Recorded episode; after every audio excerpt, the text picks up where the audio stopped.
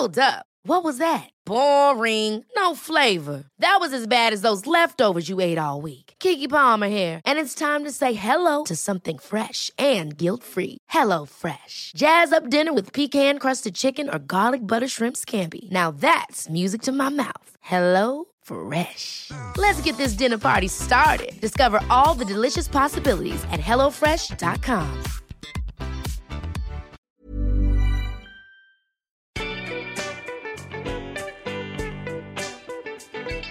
Hi, and welcome to another episode of Sentimental Garbage, the podcast where we talk about the chick lit that made us who we are. My name is Caroline O'Donoghue, and I'm an author, a journalist, and a blender full of semen. Joining me is author and perfect Lucy Atkinson's perfect mummy, Adele Parks. Yay! The crowd went wild. I am the crowd. So you are the I'm crowd. pretty excited. The crowd of one. Welcome, Adele Parks. Let me know why you chose this book. I chose Why Mummy Drinks by Gill Sims because, um, and I'm sure you do know of this, or your listeners will know of this, but basically it's a diary of an exhausted mother. Now, my kid's grown up now, he's 18, so I'm sort of past that baby, young, constant exhaustion stage. But I remember it well because it scars you. So, so you know, it stays with you. Um, and I thought what was fantastic about Why Mummy Drinks when I first read it was it just gave us all permission to be slightly less than perfect. Yeah. She's way less than perfect. You know, she does drink, she does swear. Um, And she doesn't just like have a glass of wine on a No, Thursday she night. drinks. She, mummy knocks drinks. it back. Yeah, she Like- does knock it back. Like to the point where it's almost a bit dark in places. a bit worried. Yeah, yeah. And actually, I think that's quite interesting as well because Yeah. you're right. It is a bit dark and light. And I think that's one of the things that's absolutely fantastic about the chick lit that we have is it's not all light and fluffy. Mm. Um, there are a number of writers out there, and Jill is one of them, that uh, wants to talk about women's lives in a very real way of going, yeah, look, we laugh because if we didn't laugh, we'd cry. yeah, exactly. We're both laughing and nodding at each other. Yes, I know.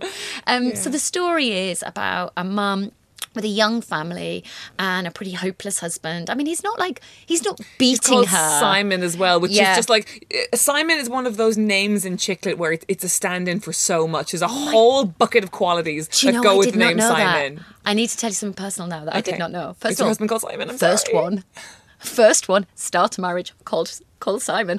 but secondly, I have got in my latest book, Lies, Lies, Lies. The character's called Simon. Is he a sexy character or is no, he a he's Simon a total Simon? pain in the arse. Exactly, a pain So- in the ass name. Sorry to all Simons. So isn't that interesting? I didn't know there was that subtext. It's clearly been in the back of my No, head I. I I think I just have read so many of these books in such a short period of time over the last year that I have noticed what names are stand-ins for what kinds of traits. so Mark's, Chris's, Max's, sometimes Andy's sexy boyfriend names. oh, totally. Yeah. Simon's and um Gavin's and my boyfriend is called Gavin Oh, bless are you. like that that idiot who she went out with before the book was starting and who's broken up with her now and now she's trying to get over. That's that's what those names are. Okay. That's such a complete sideline, a but total sideline, but kind of relevant as well because the whole point of this book is her husband is is useless. He doesn't he doesn't beat her. He doesn't No. um you know he doesn't go off and do horrendous things. But he is just disinterested He's and he's not in the grown hole. up. Classic pain in the hole. Totally hasn't grown up. Hasn't he's not prepared to accept the fact he's now mar- married with kids. I think he was kind of happy being married, but I think the kids thing has really sort of broken the idyll. Which Yeah. can I tell you, it can. I mean, I, no disrespect, and I love my family, and I love having. I have loved being a mum all the way through, and it has been fantastic. But I think it's this the joy of these books um, is it's allowing, as I say, for you not to be perfect, to have a drink, swear, have a few uh, inappropriate mates. But there's, there's the realism in these books, the school ground play, uh, the school playground politics. Hmm. Now, I don't know how many of your listeners out there are mums yet or are even so I'm I'm not a mum yet, so I Oh, would you like to hear about this? I would love to. 'cause- 'cause Great I did. I did enjoy the. It is great contraception. Yes. Oh my god! I was great reading two books in the same week. One was like a high fantasy erotica, Yeah. and one was this. And I was like, just bring me back to the erotica. Yeah. I want to Yeah. remember what And- it is to feel. Well, also, you wouldn't be remembering much of the erotica once you'd had the kids, just saying. Um, but uh, anyway, I, I am digressing quite about a lot today. But uh, yeah, it's great contraception because it, it makes out that being a mother is just one nightmare after another, which of course it's not. Yeah. There are huge times, like the, obviously the vast majority of it, it, you spend your time knowing you're fulfilled and this is great and you're carrying on, you know, humanity and you're trying to bring a decent human being into this world and you're trying to instill good stuff into your child. And all of that is really, really wonderful. And then there's the time where they're just spitting and clawing and biting you, and you just feel like a failure. It sounds great. ah, I'm selling it to you, aren't I? Um, but as I say, mine is totally grown up now, and it's all good. And he has turned out to be a really lovely human being, and I do think the planet is better because of him. But I remember these moments where you think, of all the places to have a meltdown, why did you have a meltdown in front of this mother? God. Which I think is what the book touches on as well. That um, it's hard enough being a mum and having your first duty of care is to that child and making sure the child is safe and healthy and hopefully happy. Um, you know, so kind of fed and watered and the nappies are clean and all those good things. That's quite hard. Okay, Yeah, just that is incredibly hard. We're bre- exactly we're breezing over that, but that's pretty hard. But after that, there's all kind of these social. Um, there's a social context that's sort of now, and I think it is very now.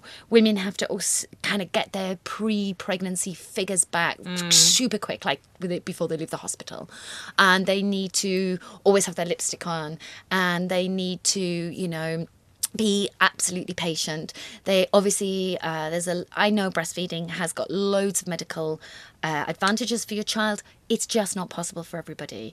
But there's a lot of kind of oh you should breastfeed and there's a lot of kind of and you should be having sex with your husband again because you need to keep him interested. You need to keep your relationship alive. I don't know They'll Look that where that got you last time. Ripped vag. Just saying. um, coming out rather than in. Just saying. Um, 'cause that would Going be in, really that would be bad. That would be really awful. I think you probably should edit that out. That's so Uh, no, I am absolutely keeping it in because the words ripped vag don't appear enough on this podcast. I. What's really interesting about what you've been saying is so um, we've we've been reading this from very different perspectives. I don't have children, and you do. Um, and while it is funny, there was too there was too many points for me where where because I think maybe when you're reading it as a mum, and this was written for for mums and by a mum, um, to Gill Sims, the love of your child and the fulfillment and all that kind of stuff is so implicit to her and so implicit to her audience that she doesn't need to say it. Yeah. Whereas I'm reading it as a childless woman and I'm like, You're a terrible woman, mother." Does this woman hate her children? Does No. she literally no, hate them? but that's it. She doesn't. She will die for these children. There's she really loves these scenes children as well, yeah. And then that is the thing. And you're so you're so brilliant to have pinpointed that because that is the thing. The love for your child, the you know, is absolutely there, solid. It's a given. so a given that you don't need to You don't, you don't even it. need yeah. to say it. I mean, it is lovely if you tell them they like it, and um, and we are a family that tell each other we love each other. But in the context of like writing a diary to yourself, there You is no because you know it too much. To, you're You not. It's it. not like when you're um, meeting up with a, a childless friend, being like, "And I do love them," because she's writing to herself. It is Yes. a diary. She doesn't need to say that to No, herself. because she knows it's it, it is the the makeup of her. The uh, that is her being. She loves these people. They are her, but better, which is what you think of your children. You think Yeah. they, they're me and maybe my other half if you still like him, but better. Um, and uh, and yeah, so that is implicit. So all the moaning and whinging and all the telling of the tantrums and the relationship failures that she's not quite dealing with and she's not quite admitting to is very human. And I was going on. I got sidetracked in my own head because I'm like that. I'm pretty random, but um, it's kind. It's called creative, honestly. Um, but uh, she, it is this thing about your child. So you you've you've nurtured them. You've got them fed and watered and and then you you've got yourself kind of functioning and you're in clean clothes you changed your knickers that morning life is going well Absolute star. absolutely you need a gold star given to you but you don't get that because you then meet the mom who grows her organic vegetables in her garden pulps them and feeds them to her child and she will meet you the moment you're giving your child a cheesy what's it which you only do once every six months when you're desperate but anyway that will be the moment you meet that particular Yeah. mother and i think that's what's quite interesting about the characters in the book that she meets she meets these sort of um, people at the school gate that that terrorise her really, and yet they're still only mums as well, and they have their own insecurities, and yeah. nobody's perfect, and they are also putting on a show, and they're also under huge um, pressure socially, or maybe in their own relationships or whatever. So I think there's such depth there. And they're and, And such there's, honesty. That, there's a kind of a reveal midway through the novel where um she creates this sort of like app, and it's it's it's one of the more cause it's just a very grounded, very realistic novel about the very real struggles of parenthood and being a mum. And then it's like it's quite a kind of um a little bit far fetched storyline about wish fulfillment, Wish yeah. fulfillment of she creates this app that is called Why Mummy Drinks. Yeah. and it's basically like a Flappy Bird type of situation. I am guessing. I don't know. I've literally no inside intel. But because this is kind of semi, it's not autobiographical, but kind Yeah. of semi autobiographical, and it is a diary. It's a stand-in for being an author. I isn't it? wondered. Yeah. I did think maybe so. This huge success came to her. She her, her column worked, and you know what, uh, and that took off. And maybe that's Yeah. when she wanted to give it a sort of level of fiction and a level of. Uh, sort of an anonymous slant, and so maybe that's why she's got this app. But what's interesting about it is she has this huge success. It kind of doesn't matter how she got this huge success; she Mm-hmm. has it, but it's generally undermined, isn't it? Yes. Nobody takes it seriously. So she makes like 200 grand out of Yeah. this thing over the course of a year. Yeah. And everyone's like, oh, your little hobby, thing. that yeah. little funny thing, and and you know what did you buy your mother-in-law for Christmas? Yeah. And you know, and it's almost back to back question, and you, and that's why again I think it might have been her her novel writing because Mm. you know you're you're also a writer, but I think a lot of people think writing is so easy and everyone could do it, and you know everyone's heard the phrase everyone's got a book in them. Yeah. So if you are a writer, and I've been a writer now for 19 years, if I'd had a quid for everyone who told me that they were either going to write once they stopped their real career, or they they could they had a great idea too, or Or they'd love to have that the time for that. do, yeah, As if you just as though you some just time. kind of do Yeah. it, and yeah, um, then I would be a very rich woman and life would be great. But um, so I think she's possibly trying to kind of work through some of her own issues, and I just Yeah. thought it was really honest and really funny and frank, and and and it gives permission women permission to be a bit murky, a bit less perfect. Yeah. and I think that's not a bad thing. and and with the with the app as well, and it becomes this big hit or whatever, and it becomes a hit, and it's supposed to be lampooning the mothers who she hates. Yes. And then the mothers who she hates think it's about some other set of mothers. Totally. Do you know what I mean? Which Actually, is so that was the only bit I was uncomfortable with. Really? I have to be honest. I I spend my time trying not to hate other people. She hates very liberally, and that made me does uncomfortable. yeah, I, I will say that about the novel. Um, but that's only me. I'm a bit of a. Uh, my mum said to me, "If you've nothing nice to say, don't say anything at all." I had a very silent childhood. um, but anyway, But she uh, is a bit. Sometimes she's a bit too much of a bitch for me, and I'm a bit like, I, I think you know. I think that I can understand what you're coming from with Mm. that. I totally can see that, and I felt uncomfortable with that. And I thought I don't think I was ever that angry, and then I thought maybe I was. And I just didn't dare admit it to myself. I don't know, Mm. but um, I don't think it's helpful. One group of mums hating another, but she kind of. I mean. Plot spoiler, sorry, but she does res- work through that, doesn't she? She resolves Yeah, that. she does. She does, and she sees people for what they are, and she stops prejudging. And I think she's trying to teach us a lesson in that too. Yeah, and there's this lovely scene where there's a woman across the street. So I actually skipped the plot summary entirely, but you kind of summarized it yourself in the first sentence. It's about a woman in a diary who has kids and it's hard. Like that, is, that is the plot summary. Um, and the, a woman uh, moves across the street about halfway through the book called Katie, and she seems kind of boring and anonymous, and her house is like from a catalogue, and she's a bit like, ugh, she's boring. And then she kind of forgets about her. Then her sister in law, Louisa, who's like this mad hippie, we'll get into more in a minute, moves in with her. And then Katie from across the road becomes obsessed with Mad Louisa. Uh-huh. And then she kind of goes over. Ellen, Ellen is incensed by this, be like, no, you should want to be my friend. You don't be my gross sister in law's friend. And that's when it all all the kind of scales fall off, and she realizes that her sort of Judginess. your judginess and her irresponsible sister is attracted to this woman because that woman feels so trapped. Yeah. And she's like, she's like, I haven't had taken a poo by myself in three years. Yeah, and actually, that showed that the ca- the character that Jill's writing about is uh, quite selfish. Yeah. and I think that's an interesting thing. And I'm going to throw out something so controversial now. Oh, sure. Okay, so uh, women have been having babies forever. Mm-hmm. That is why we are here. But now we sort of have permission almost to make hard work of it. And I wonder if we've gone a little bit too far. Because in this book, I know, I told you it was controversial. God, I'm going to get so many complaints. So many letters. So many Our letters. first letter, perhaps. Because I know, I know, yes, with a stamp. They're going to put stamps on that letter. Uh, no, but um, the thing is, is perhaps her life wouldn't be such hard work if she wasn't so busy judging other mums. Yeah. and she And wasn't hating them for judging her. Yeah, and, and classifying people and all that kind of thing, which I think is the lesson that the author is telling us Mm. and taking us through with the character and the character's growth, and the character definitely has those. Um, faults, which I think is fair to sort of show faults and then kind of iron them out. And she has her vulnerabilities and she has her strengths, and I think that that's kind of that's a real character, so that's good. But I think uh, what happens is she is so obsessed with her own life and her belief that she's a failure, that she isn't quite bringing up these children the way she should. That she resents the woman that she looks at and thinks, "Oh, you are doing a good job," instead of kind of going, "God, you're doing a really good job. How are you Yeah, well doing done, it? love, yeah. How are you doing it? Could you help me?" Which Oh, she never She- asked for help. no, Ever. and I think that would have been. I mean, it wouldn't make a great book because everything would be. I, it's not a good book if everything's great at the beginning and it's Yeah. great in the middle and it's great at the end. That is not a good book. This is why this is a good book because there is an arc and an uncomfortableness, and then we get the resolve because she becomes good friends. They become good friends. Mm. Yeah, don't yeah, they? yeah. Yeah. And and she does something.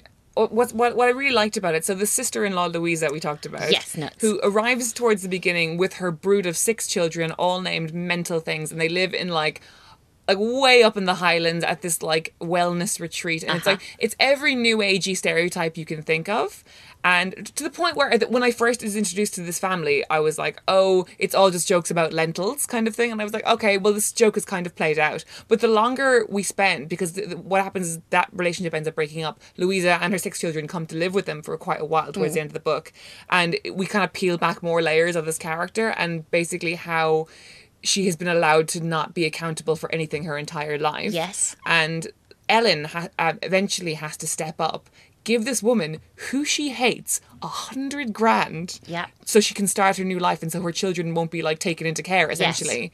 Uh, and And that's when we love Ellen, isn't it? and that's what, and, and like it takes her like a week and a half to come to this because Yeah. it's so, and she's like, I cannot believe I have to give this money. I am bailing out the person I resent most. And the reason she resents her is because of, as you mentioned, she doesn't take responsibility. And having six children is a huge responsibility. I should imagine. I haven't got six, I've got one. That's a big responsibility. So six is clearly a massive responsibility. And it's also a silly number. It's obviously Mm. to prove a point. It's for comedy. This book is, you know, we have we're talking about the serious bits. It's extremely laugh out loud funny. yeah, sorry. I feel like when I do this podcast, I always focus in on Yeah. the issues, and I'm never like, But this is it funny. is, it is extremely laugh out loud funny because again, going back to if you don't laugh, you'll cry. But um, she she has to do this. She is worried she's doing the thing that has always happened to the mad sister-in-law. That she's bailing her and she's Yeah. uh, giving her permission to to mess up again. Yeah. But in fact, she's seeing the bigger picture that there are six vulnerable kids in this. Yeah. And actually, we start to get the characters of the children, don't we? And We you do, kind of sneak through, and you kind of go, that one really wants a decent, different You really life. feel for the kind of the do. oldest girl is a proper like Yeah. she just wants to have normal clothes. Yeah. And there's a younger boy who's like a communist. And he wants to reappropriate all of the devices in an act of like because Marxist rebellion. He, just basically wants a, a device, doesn't he? Because he's not allowed on any screens, and it's just his way of getting a screen Yeah. that's kind of appropriate that his parents will allow. But um, but it's also actually about vulnerable kids and our responsibility as parents. And I think in a very comedic way, all the characters grow up. Even the sort of hapless husband, they all grow up and they all sort of um, take responsibility and and it's a kind of rite of passage which actually having a child is a rite of passage. It's honestly the time when you realize you are an adult. Blow. I could have said something so much worse. Blow. just because i know there's letters coming already i don't want to make this worse you don't want three letters. You don't want three letters all with stamps One of the moments where I like literally laughed out loud, and I was also like, "Oh my god, I, I I've I've never thought of this ever because I, I have nieces and nephews and I love them very much, but I don't I'm not ferrying them around the place. You know, I'm fun, the fun aunt who comes in. Um, there's a moment where she helps with the school trip towards the beginning of the book, and she's like, I hadn't realised how smelly children are That- because they're just farting all the time. Yes. And it's just this classroom of children farting constantly. Yeah. and they was like, "Oh, my childhood classroom must have been full of farts. Yeah, and they have another smell that's just other mums will just go, you know, year seven smell, or will they go year three smell? We know those distinct smells because it's to do with hormones, it's to do with sweat, weird.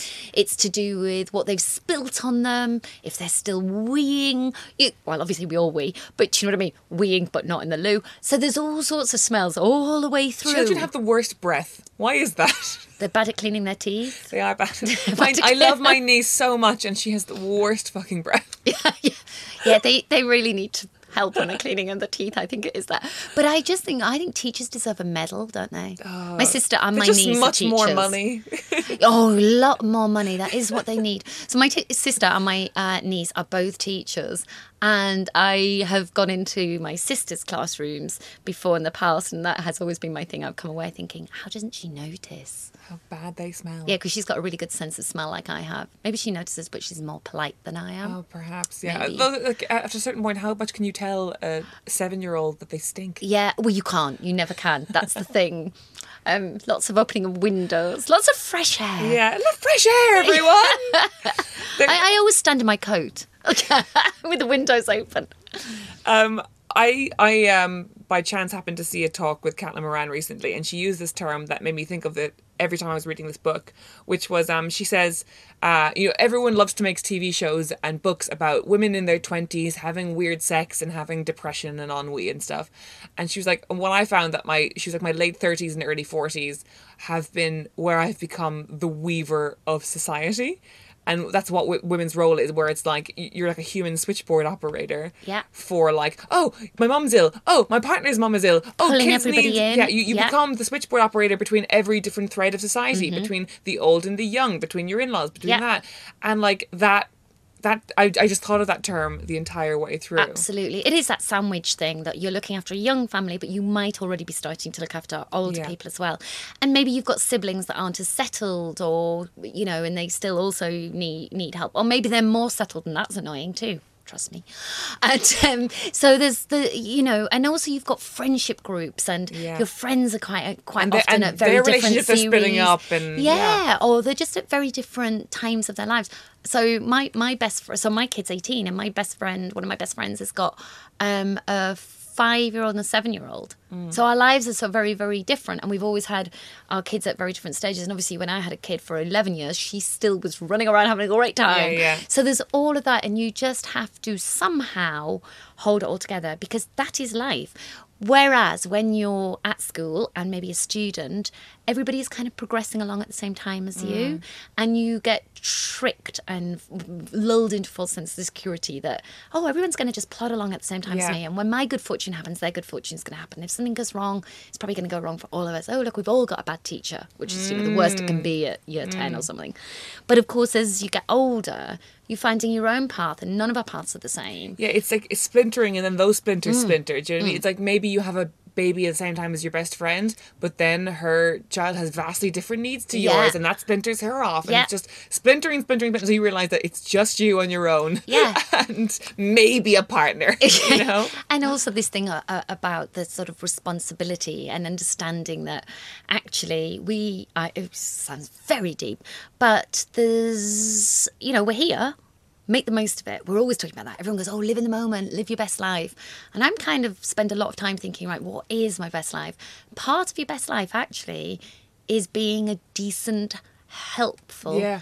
happy human being. And i don't mean helpful that's that's become a kind of bad term because it generally is associated with women and that we're sort of seen as people pleasers. And i'm not suggesting for a minute that's what women should be but i think everybody no matter what your gender is you should try and be a helpful constructive human being because we're part of a society Yeah.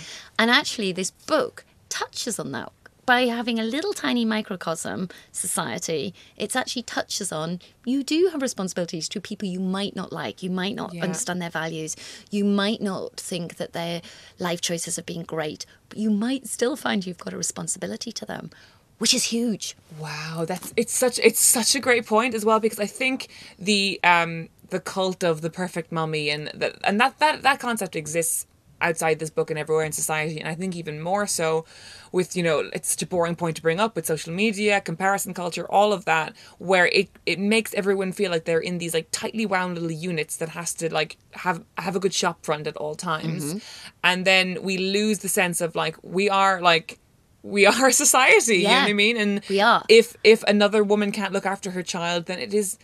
Go and help. It is up to you to just Yeah. step up and step and in. actually, you know? that's what mums do brilliantly. And I think in this book, the other thing that comes out is the warmth and kindness that actually does exist between school get mums. So there's a lot of, I mean, I've already spoken about it. There's a lot of um, airtime, for want of a better word, given to rival mums and Mm. the perfect mum making the less perfect mum intimidated and who's judging who's more perfect than the other anyhow. But there's actually a huge community of people that you can ring up. I, I know this throughout my career and my son's childhood that there was always a bunch of mums I could ring up and go, I am late. Yeah, yeah. Can you pick him up? Can someone give him something to eat? And they would know his like uh, timetable Yeah. and they would know his food. And I did that for many other mums. And you just step in because you know And it has nothing. They might like you or they might not like you, but it has nothing to do with Doesn't you. matter. But it's like, Yeah. it's like It's a mother monkey the- has dropped her baby, and I am now holding two babies. Yes, like, because that child is part of the society and we want to teach them. You know, we're constantly saying to our kids, share, be nice, don't hit. Use your words, all those things. And then we forget that as adults, all of those things are appropriate and Yeah. reasonable. And the only reason we're telling our children is because that's what we would like them to be as adults. So I think all of that kind of comes through. And it's only this kind of wise old sage because he is 18 now that I can look back and think of these things. Mm. Because when you're in the actual storm, Planning for your next trip? Elevate your travel style with Quince. Quince has all the jet setting essentials you'll want for your next getaway, like European linen, premium luggage options, buttery soft Italian leather bags, and so much more. And is all priced at 50 to 80% less than similar brands. Plus, Quince only works with factories that use safe and ethical manufacturing practices. Pack your bags with high-quality essentials you'll be wearing for vacations to come with Quince. Go to quince.com slash pack for free shipping and 365-day returns. Ever catch yourself eating the same flavorless dinner three days in a row? Dreaming of something better? Well, HelloFresh is your guilt-free dream come true, baby. It's me, Keke Palmer. Let's wake up those taste buds with hot, juicy pecan-crusted chicken or garlic butter shrimp scampi. Mm. Hello Fresh. Stop dreaming of all the delicious possibilities and dig in at HelloFresh.com. Let's get this dinner party started.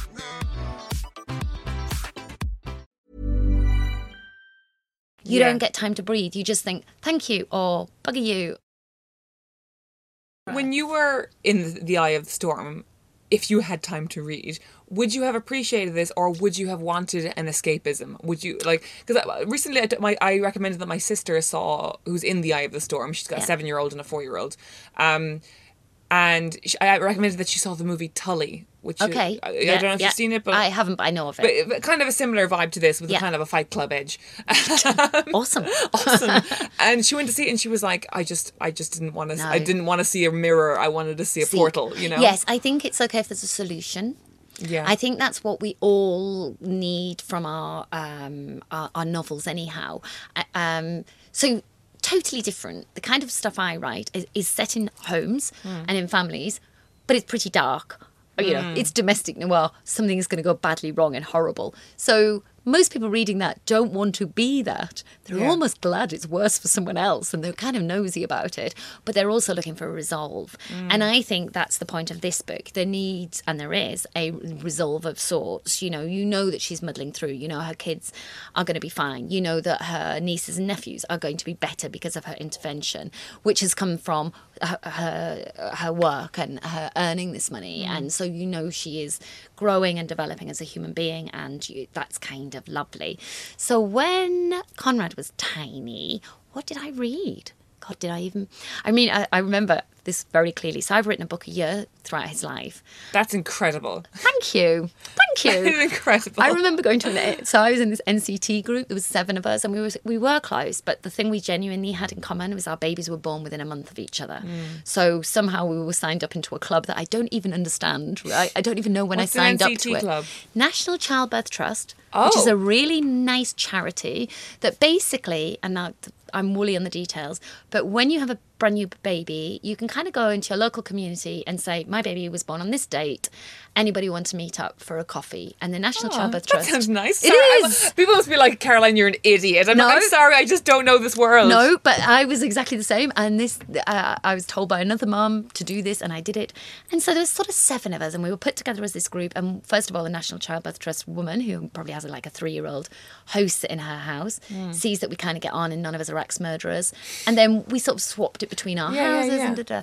and we had joint baby birthday parties, and we were friends for a few years, and it was a really lovely friendship for like a period of time when we all just needed to get ourselves moving. But I do remember writing a novel a year throughout that and one and trying to get the mums to support me by buying my book. I know. I know. Very, very commercial of me. But I was going going, my book's coming out next week, please will you buy it and and tell your friends to buy it. You gotta hustle, man. Especially if Gotta you, you can't be going down to London every 10 I seconds. was a single a- mum at this point, Oh, so I definitely had to hustle. Adele, yeah. what are so, you like? And so, and I remember loads of them just turned to me and went, oh, "I haven't got time to read." I was like, "I've written it. Don't give a fuck. Yes, Buy it. Just buy it. Use it as a coffee mat. Do what you need." But um, but it was quite interesting. So it's quite interesting thinking, what did I read at the time? I think I, I mean, I did carry on reading. This just wasn't out. I mean, oh, another reason I'm attracted to this book is it's kind of a Bridget Jones for grown-ups. So I was the Bridget Yeah. Jones generation. Yeah. But I remember when I read Bridget Jones thinking, well, I don't really behave like that, but I know someone who does. So I guess, which I was, by the way, kidding myself, just saying. Mm. So I guess when I, if I'd read this when I had a young one, I'd have thought, oh, well, this isn't me, but I kind of know who it is. Because I don't think yeah. we see each other ourselves very well. Maybe. I was thinking as well, it's really interesting, partic- maybe it's in all traditions of literature, but particularly in British literature, there is this thing of like, I think maybe because the society has always been so obsessed with maintaining a good shop front, even pre Instagram, pre whatever, of the um the secret diary thing. So we had Yes. Diary of a Nobody, which Yeah. was, you know, very, very a mirror to this, and like very middle class people trying to do their middle class thing, Yeah. but like dying on the Inside, inside. Like. Adrian Mole, like that Yeah. whole series, Bridget Jones or whatever, this thing of people who are trying so desperately to present a perfect shopfront and Yes. failing and their internal sort of thoughts. I Yeah. think that that formula works with English people in a way it, it just that just chimes We must be very perfectly. nosy, maybe. Yeah, Because there's nothing more exciting. yeah, because there's nothing more exciting than reading someone's diary. Not that I ever would. I so would. it's a good job I don't have a teenage daughter. I know. I was just thinking, teenage boys never keep diaries. No, surely. they don't keep diaries, and you know, no, because they'd have to write. There has to. There's like one ever, and it was David Bowie. Do you know what I mean? yeah, but um, the kind the kind of idea of reading someone else's diary is very secretive, and I think it is a lovely literary device because it's basically saying, look, I'm allowing myself to be myself, and I am just letting it all out. But it is, as you quite rightly point out, also saying. Because there is nowhere else for this to go. And mm. whether that's because you're an angst teenage boy, aka Adrian Mole, or because you're a fretful mum there is nowhere else to go and I'm feeling vulnerable and lonely and the only person I've got is myself. But you know, there's nothing wrong with a bit of self-reliance, mm. which is the other thing about a diary. It is basically working through understanding yourself, having support, having friendship groups, having family and people that kind of tip up and turn up and chip in. But in the end, you're working out who am I, what am I about, what have I got inside me. Yeah, and another great device, uh, another thing that the device allows rather is that it allows our characters to write down what they want to do, and then we get to see how it goes. How they, yes, exactly. which is a big thing in this book, isn't it? It's also quite an interesting device because it's quite restrictive because you have to be. I think that's why she has you to. can't have any of the present tense, can you? No, no, and you can't have anybody else's opinions or thoughts Hmm. because they've always been filtered through the diary. So you know, there's only going to be Ellen's opinions and thoughts on what someone else might be thinking. Yes. you can't genuinely see what her sister-in-law is thinking. And in the in that way ellen's kind of a bit foolish because actually we all are because we're actually myopic. And we do only see things from our own points of view and we have to grow and we have to kind of do this community thing and understand that there's other points of view.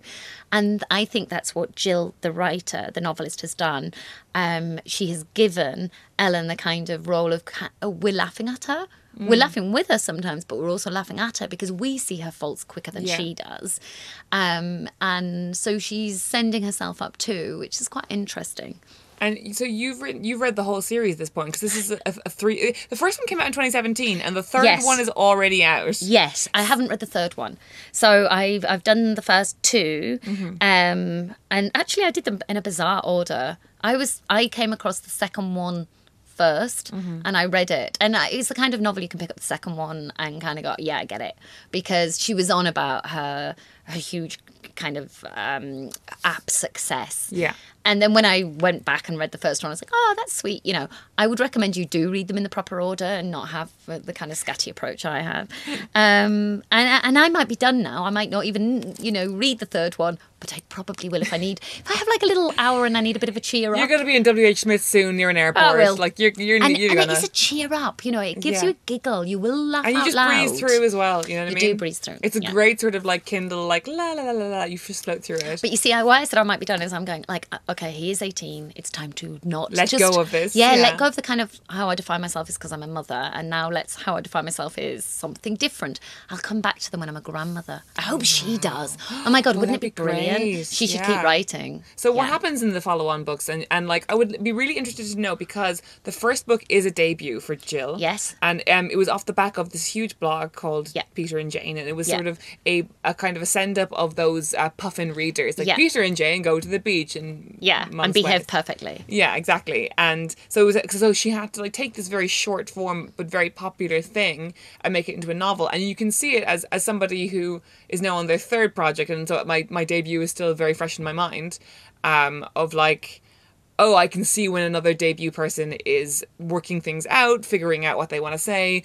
And how does her story structure Well, evolve, do you think? her, char- her characters uh, so the kids obviously age and grow Yeah. up so the challenges are slightly different and i think that's part of it her cat all her other uh, accessory characters all develop in slightly different ways Mm. um, and actually it's a bit like watching a soap opera Yeah, so you know like when yeah. you buy into coronation street or eastenders or whatever and you just kind of grow up with people Mm. i think that's what's going to happen for Gill there'll be a lot of people with kids younger than mine who did start reading this at the same time you know with kids Yeah. about the same age as the, the ones in the book and they will probably grow up with her and she probably will take them through teenage years and all the tantrums and slamming doors and drink and drugs and Yeah.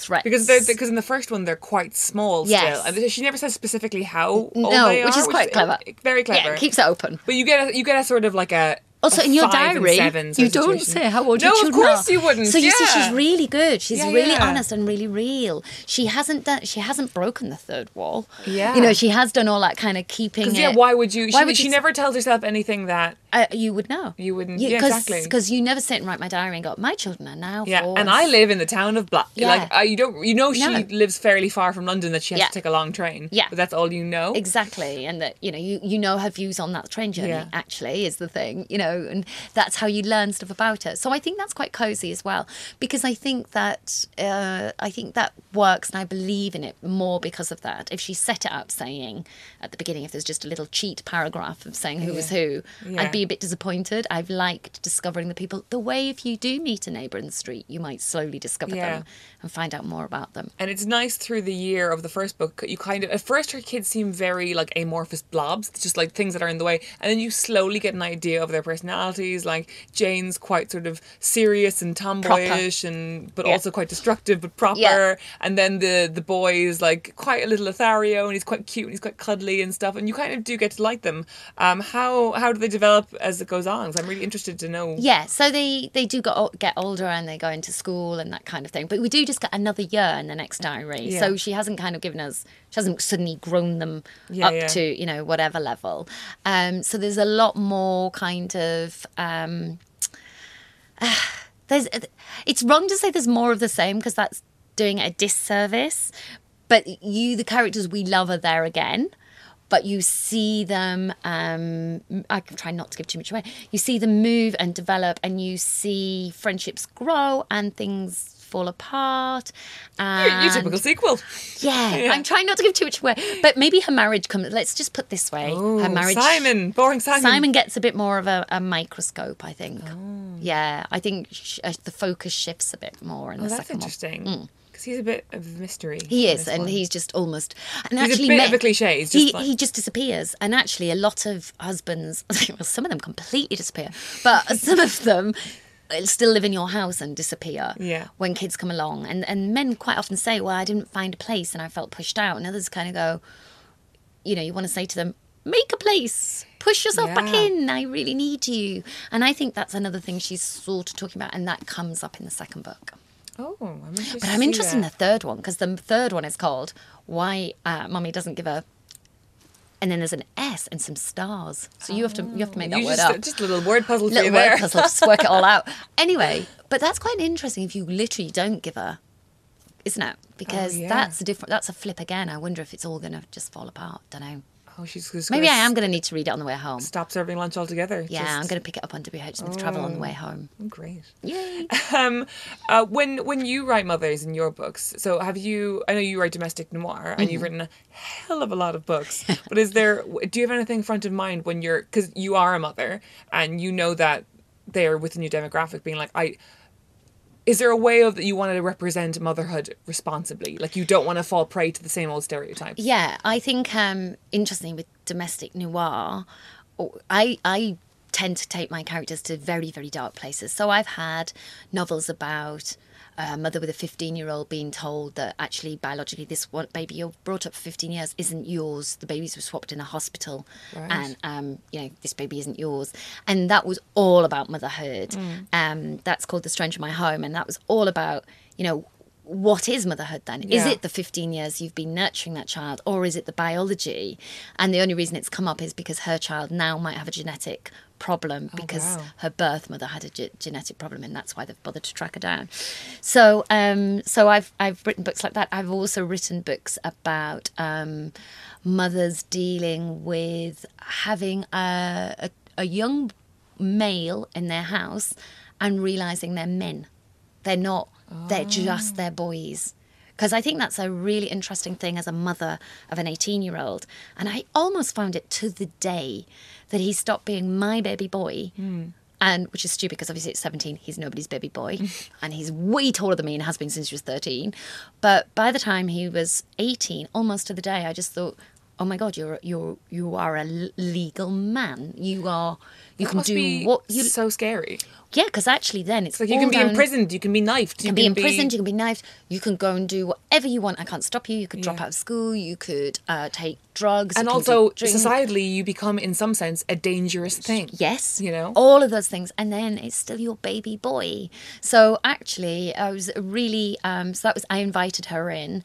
That was looking very closely at that mother-son relationship, and you know when do you let go and how do you let go, but Yeah. still support them. Because actually, whilst we talk a lot about um, supporting ch- mums when children are little there's a lot there's not a lot said about being a mother of a teenager. And actually being a mother of a teenager can be very scary and stressful and you're worried for them a lot of the time. There are a lot of really big threats out there.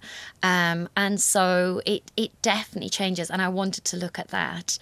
Um, and then lies lies lies which is uh, my latest novel is actually about a woman who has she's so she's you know in her 40s but she has a very very young child.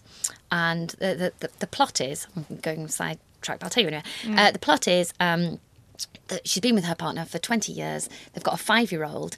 She thinks they're done. They're the perfect little threesome. That's her family. He's actually kind of coming under pressure from society and life, I guess, that he thinks the one other thing he needs to give this child is another sibling. And even though there've been years of IVF to get this first one, and she's like, Yeah. I'm not prepared to do it anymore. We're done.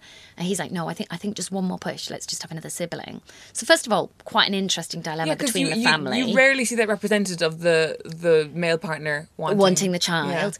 Um, but also, and this isn't a spoiler because it's first chapter, but then he goes to. Um, he thinks I'll just get the ball rolling. You know in that way when you tell a man something and he doesn't want to hear it, so he just carries on anyway. Sure. So yeah, good. I live with Uh, men, yeah. so we, I've met a man in the street. Um, so they, he goes to, um, he goes to an IVF uh, expert and says, you know, I just want to hear, is there any improvements and what we'll have to go through again, and can I just have myself all checked out again? And the guy does that, and he says, okay, the bad news is you're never going to be able to have another baby. You know, you're done. But the other bad news is you never ever have had it. oh, brilliant! That is such a great response. Adele! Ooh, hello. Oh my god. So then, That's what- so good. so then, what's the Oh, mother's you're very good responsibility? at this now. Oh, bless you, thank you. Um, so what's the mother's responsibility there? What has she done? Why has she lied to her husband? Why has she let him bring this child up for five years when he is not the father? Wow. And so is it told from his perspective, first person? Half and half. Oh. Her perspective and his perspective, first person. He, I haven't mentioned this bit, which is also why I liked Why Mummy Drinks, because I am interested in our relationship with alcohol. Must come back to that. We haven't talked about that. Yeah, yeah. But uh, Simon, in my book, is um, a functioning alcoholic who clearly, after this news, functions ever so slightly less. Just saying.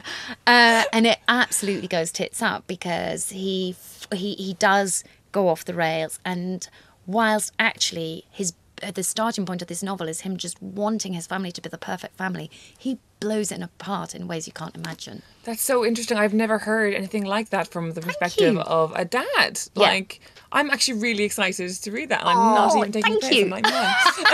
Because you do just say that to people, don't you? Like, oh, can't, can't wait, can't wait. And you're like, oh, that's so brilliant. Yeah, bye. I, di- I didn't take down the name. Can't remember who I was into. Who are you, bye? Yeah. But yes, Um, lies, lies, lies. Adele Parks. lies. Yes. But no, that is. Uh, but going back to drink. Drinking, Let's talk about yes, drink. let's talk about it. Um, because that is what another reason I liked uh, why Mummy drinks, and it's a big deal in in my book.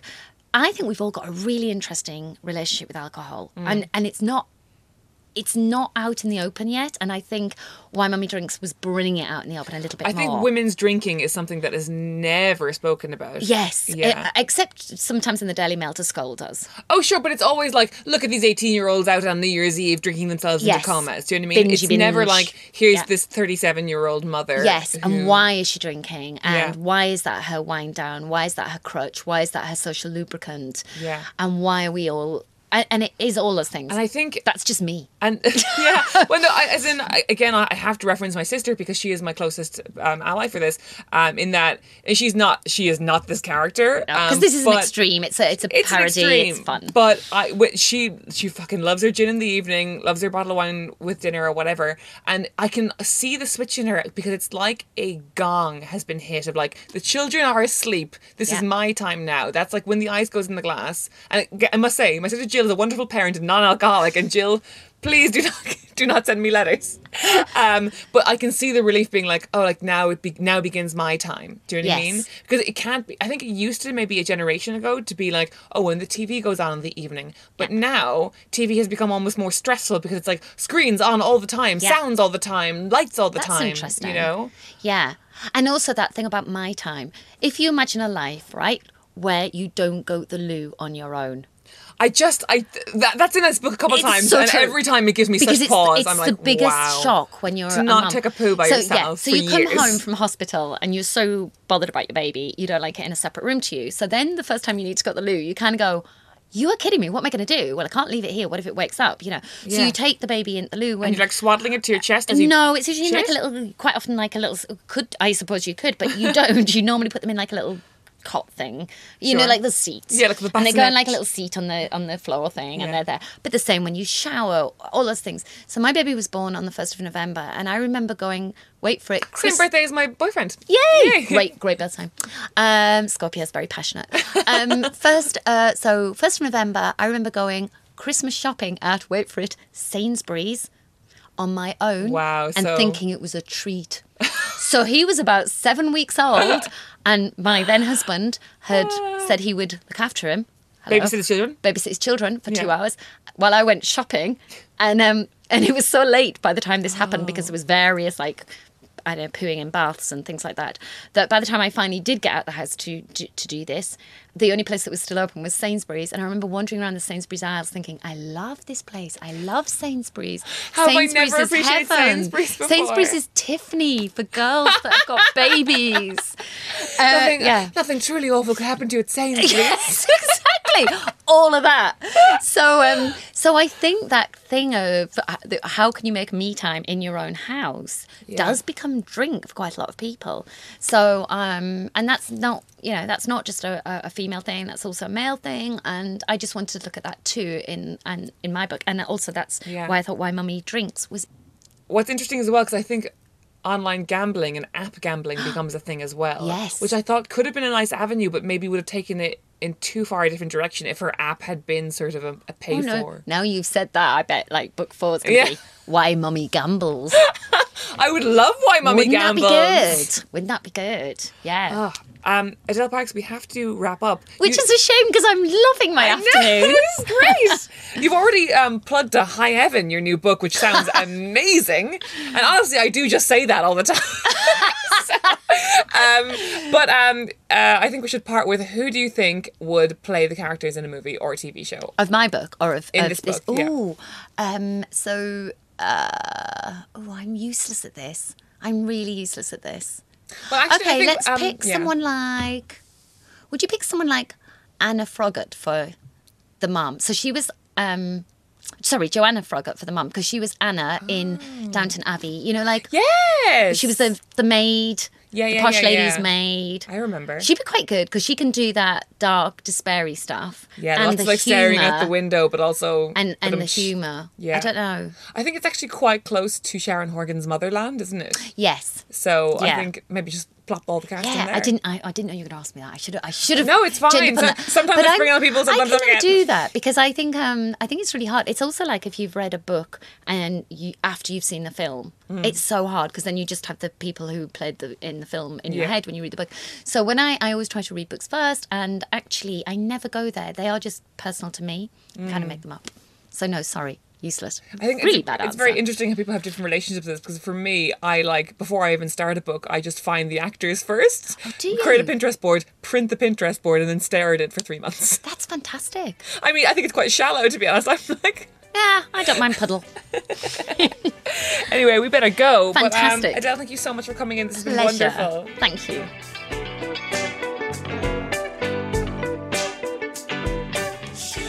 This has been Sentimental Garbage, and I've been Caroline O'Donoghue.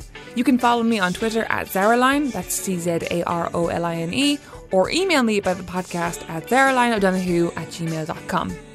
This has been a Justice for Dumb Women podcast. Thanks to Harry Harris for the jingle, Gavin Day for the logo, and ACAST for the recording space.